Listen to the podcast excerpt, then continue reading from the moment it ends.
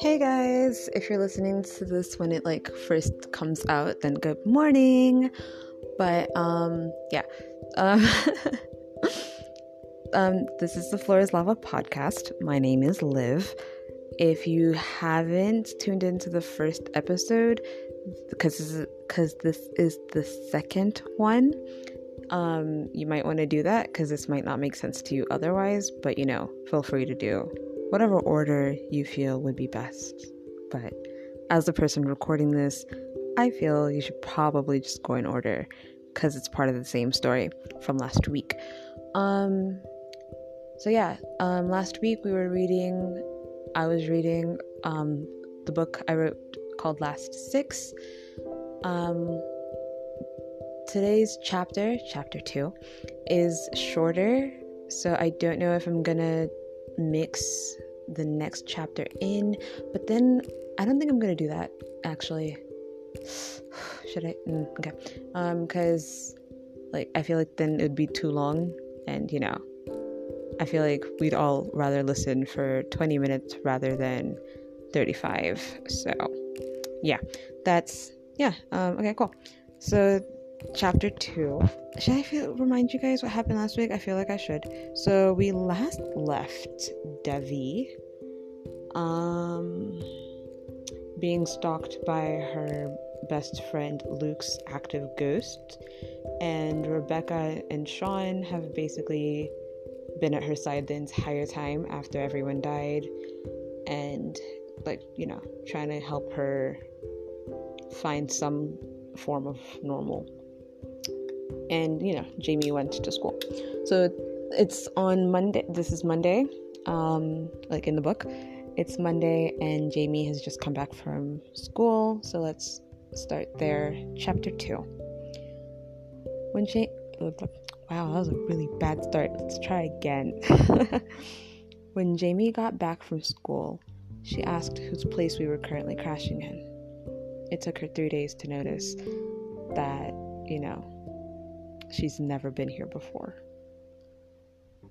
This place is amazing, Jamie explained, exclaimed a bit too enthusiastically, so I could tell that she doesn't actually appreciate the extent of how awesome this mansion is, but who could blame her? Her parents just died. How come Aunt Liz never told me about this place? My sister said, awestruck. Joel walked into the room at that moment and asked why Jamie had her jaw on the floor. I let her tell him what I just told her. I thought she lived in an apartment, she asked in Joel's general direction as she admired what was all over the walls. I figured she was just trying to distract herself from reality because wouldn't you rather look at a pretty painting than be lost in your dark thoughts about how everyone's dead? So I entertained her. I smiled my fake smile and got Solomon to help me show them around. They both chose their own rooms and got settled in. I poured Solomon a glass of vodka with a splash of soda at his request. Jamie and Joel still in their rooms. Then I poured myself a glass of orange juice and a shot of vodka when he wasn't looking. Solomon grabbed a bowl and poured some snacks into it. We got into the living room and watched some news as we ate our snacks. Afterwards, Salo left, refusing my offer to stay for dinner. I guess he needed some time alone too. At 7 p.m., my phone rang. D, we have a problem. Solomon's grave voice declared when I answered. What is it? I asked, worry pumping my blood pumping in my bloodstream, getting me to full alert when my brain registered that he wasn't talking about the massacre. Someone broke into my house. Solomon sounded worried, but on the verge of rage. How do you know? I questioned, partly hoping he was being paranoid. The place is completely trashed, he yelled. And I think whoever did this is trying to send some sort of message. he continued. What do you mean, message? Well, for starters, there's blood all over my walls, and the living room says something. I just can't make it out. And there's something on the walls in my room as well. I'm on my way. I hung up before he could argue. I told Joel I was heading out. I grabbed my motorcycle and was gone. I rode at 80, sometimes 90 miles per hour, using the back roads that I know so well. I rode on the quiet side of the area, on roads hardly anyone else knew or had long forgotten about. There was hardly any streetlights out here, but I didn't I never cared much about that. I just kept my full lights on. I enjoyed I enjoyed the wind and the quiet. I was finally able to breathe in what felt like forever. There was no police questioning me, no one crowding me, but I didn't have time to fully relax. Solomon needed my help, and he'd mentioned blood. Due to my reckless speeds, I was there in less than 20 minutes in what should have been a 45 minute drive. When I, arra- when I arrived, I could already tell something was wrong. Not only because the door was hanging on the frame with a single hinge, but something felt off. The fact that the streetlight's glow didn't quite reach Solomon's doorstep did nothing to help my bad feeling. I slid inside, not wanting to touch anything or get my fingerprints on anything. The first thing I saw and smelt was the blood. When Solomon had said there was blood on every wall, he hadn't been kidding. The chairs and tables were broken, and so were some of the fine china that Lizzie had gotten Solomon on some anniversary. I sent Solo a text saying, I'm inside, so he wouldn't jump me.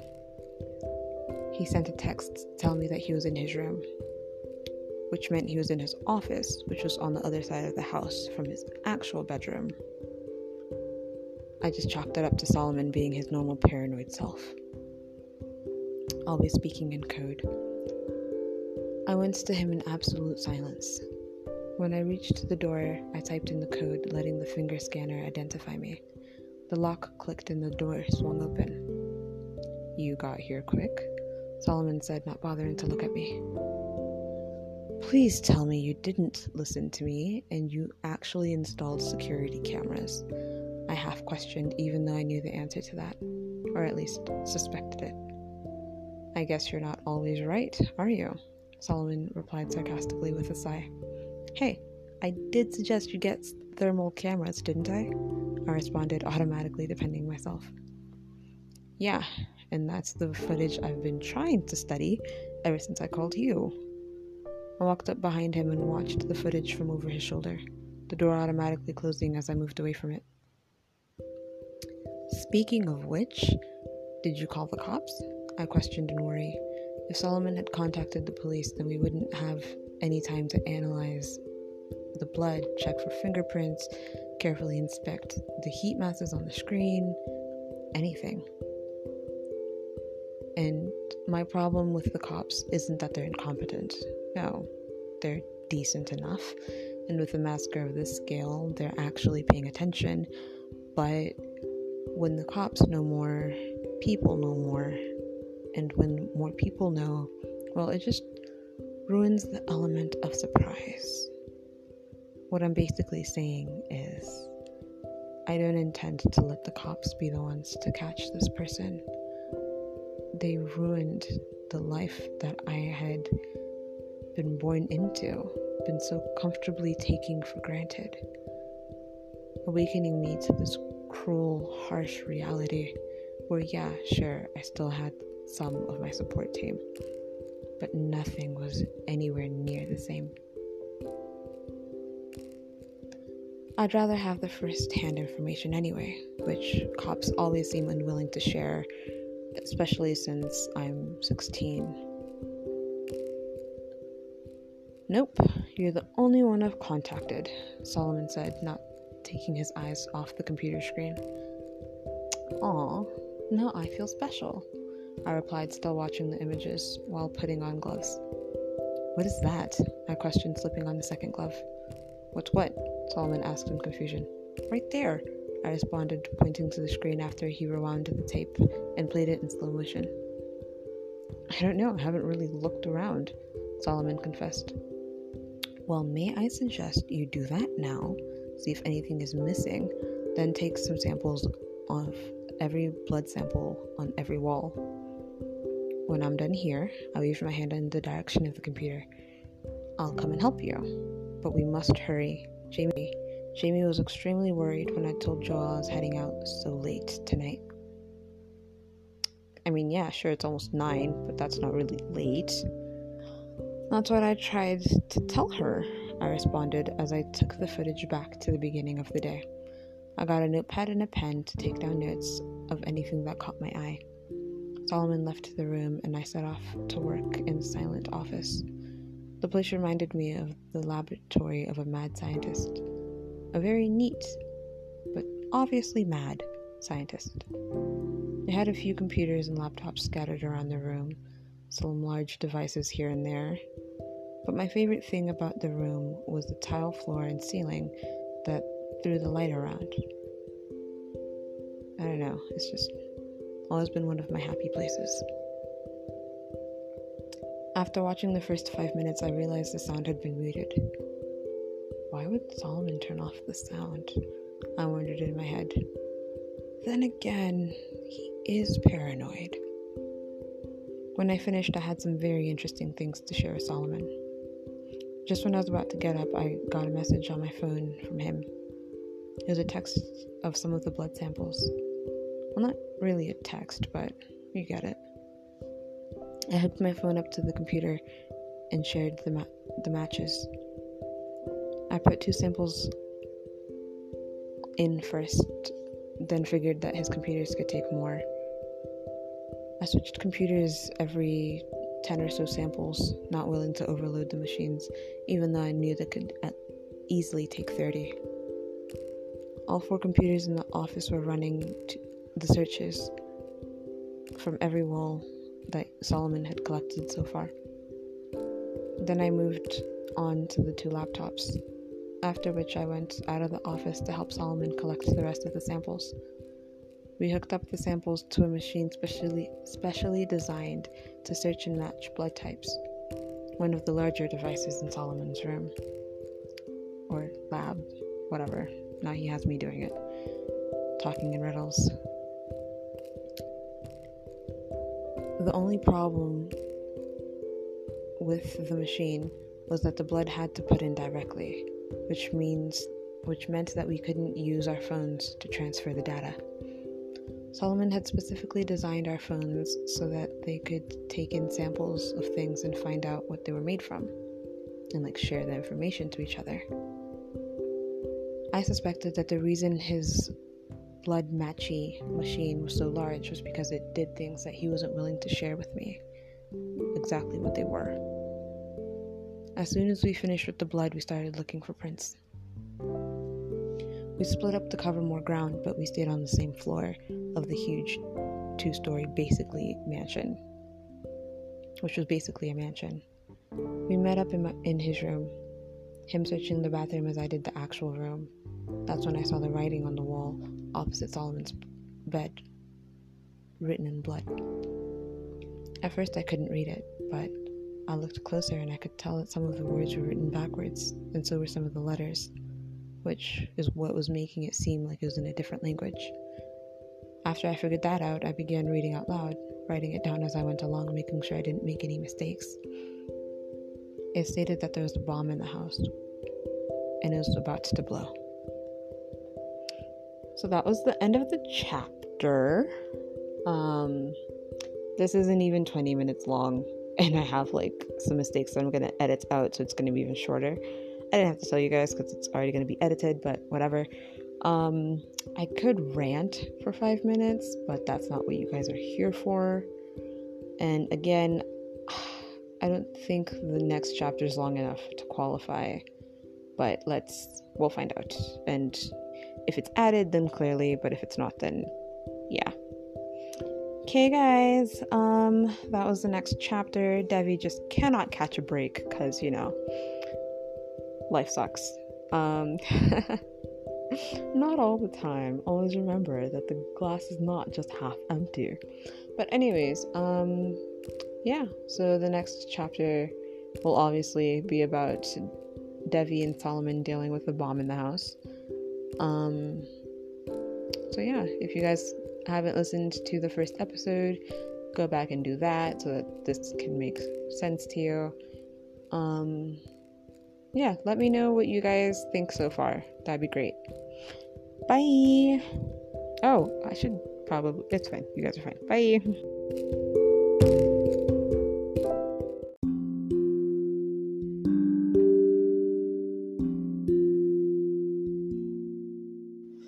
Hey guys, welcome to the third episode of the Floor is Lava podcast. My name is Liv. We are reading Last Six. So, um, I'm still getting used to like talking into my phone. Sometimes I feel like I'm going crazy, and I'm just like, shh, shh, it's okay, it's okay. You're doing it for other people. It's like, am I? Anyways, that was our daily ramble, but um, let's remind ourselves where we last left Devi.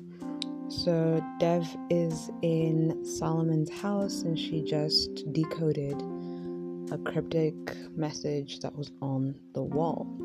Chapter 3. As soon as I read that, I called for Solomon to come to my side. I've never seen him move so fast. Maybe I should put hysteria into my voice more often. What is it? he questioned, full of worry. There's a bomb, I whispered.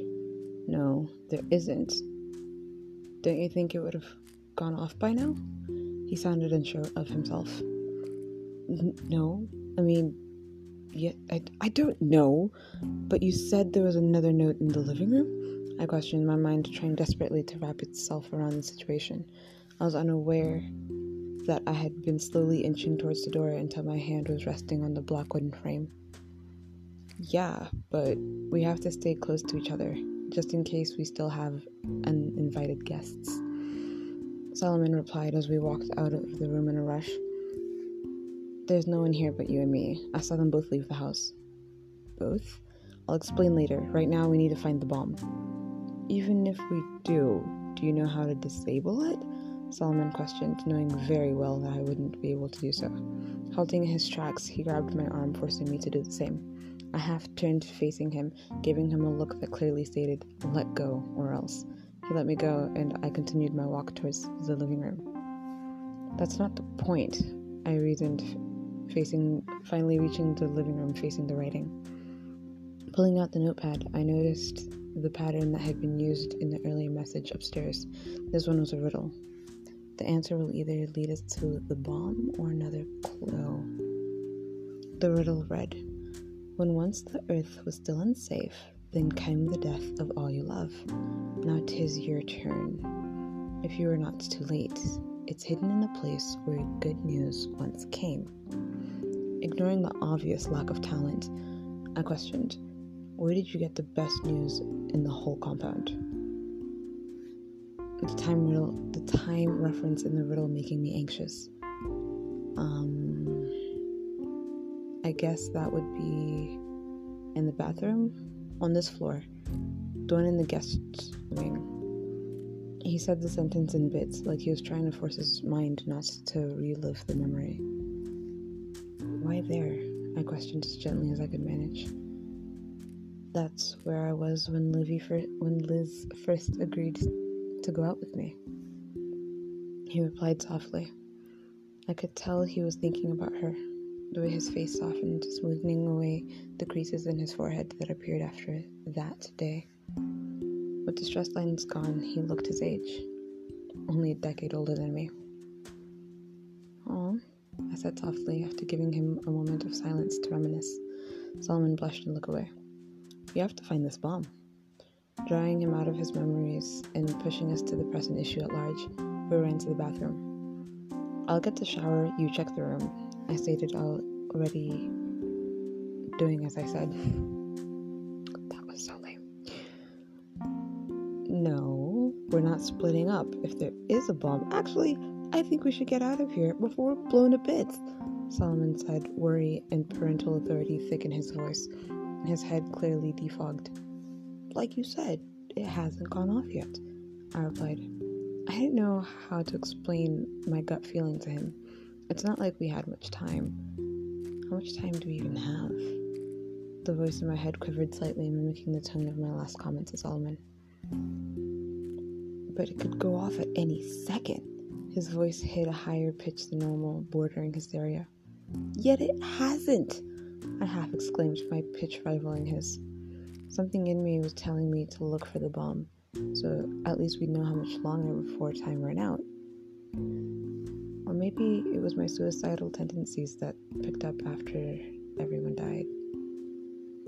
Either way, I was getting to the bomb. I ran to the bathroom on the first floor and straight into the. I ran into the bedroom on the first floor and straight to the bathroom. When I had been watching the video in the lab earlier, I saw someone enter it and do something to the shower and toilet. Solomon raced after me, only steps behind. What makes you think it's in there? He asked, leaning on the door frame, slightly annoyed with the fact that I wasn't listening to his reason. I saw someone come in here, I confessed. Want any help? Solomon offered, the longing in his voice to get us out of the building safely so thick in his voice. I wanted to tell him that it would all be okay. But the truth was, I wasn't so sure that we'd make it out alive. No thanks, I replied, moving from the sink to the shower. I searched the outside, then moved on to the toilet. If he helped, then one of us was bound to set it off accidentally. Plus, I work better alone, which I am not perpetually am, I guess. You're not going to check inside? I didn't respond. I looked at the top of the toilet and lifted the lid, and I saw a small remote. For some strange reason, I was tempted to flush, so I did. If I had to guess, I would say the remote controlled the bomb. Before all the water drained out, I took the toilet brush and slid it under the control. The second the brush touched the water, it began to shrivel, as if it didn't want to touch it. Making sure the remote didn't fall off the toilet brush, I moved it upwards away from the acid liquid. The remote was in a clear bag, I assumed so it wouldn't melt like the bottom half of the brush had. It must be lined with something. The front of the remote was blinking green. I think we should try and keep the light green. Solomon stated. I nodded. Laying the remote on a towel, I opened the bag, still wearing gloves, and the light suddenly started flashing red. Run! Solomon shouted, but my feet refused to move. When Solomon was inside the hallway, he realized I wasn't behind him and ran back.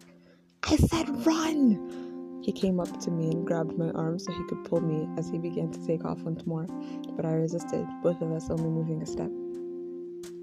What are you doing? Solomon yelled at me. There's a note! I managed to yell back when my body realized there was no immediate threat and allowed me to speak once more. My mind was able to grasp that the red light didn't mean the mo- that the bomb was about to blow, and there was a note in the bag. Under the remote, the note was calling for me to read it. What? Solomon questioned, his voice filled, filling with concern as he forgot to tug on my arm. I yanked my hand free while he was still paralyzed with confusion, like the fear that had frozen my every muscle when I thought the bomb was about to explode for that one millisecond.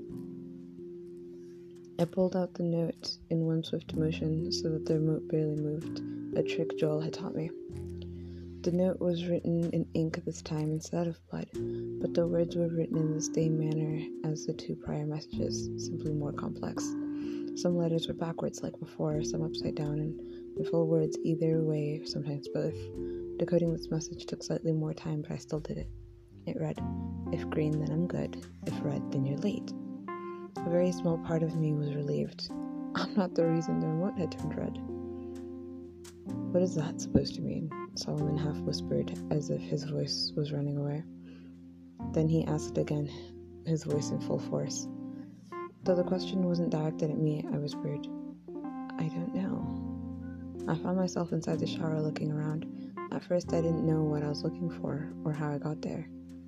Did I run to the shower? Did I simply walk? To answer these questions, the answers to these questions will forever remain unclear. The next thing I knew, my hands were slightly gliding over first the tiled surface of the interior, then the shower head, then the soap slot. I was about to move to the floor when I felt a slight bump on the bottom of the soap slot. I bent down to get a better look. What is it? questioned Solomon, who had resumed leaning against the doorframe. Our bomb. It was much smaller than I had expected, but my thoughts slammed to a halt when what I said got Solomon to move to my side at lightning speed. Like, seriously, one second he was halfway inside the bathroom and halfway out, then the next he was by my side in the small shower that was sized for one at a time. Let me see, he half commanded. I tried squeezing myself against the further side, but that didn't help much. It was kind of like Solomon seemed to just notice how small the shower was and stepped out so that I could give him more space. I walked out of the bathroom and entered the bedroom and sat on the bed. We had 20 minutes. So that's the end of that chapter. Chapter 4 will be next week, usual time. Yeah, yeah. See you guys there. Don't forget to send in your comments telling me how awesome I am. LOL, no JK. Um, or like, you know, yeah, just comments on like how the story's going. Even though I wrote it when I was 12. I could always stop telling this story and like tell you guys a different one if you guys aren't feeling it. So yeah, like come through with the comments, let me know what's going through you guys' head. Until next week, bye.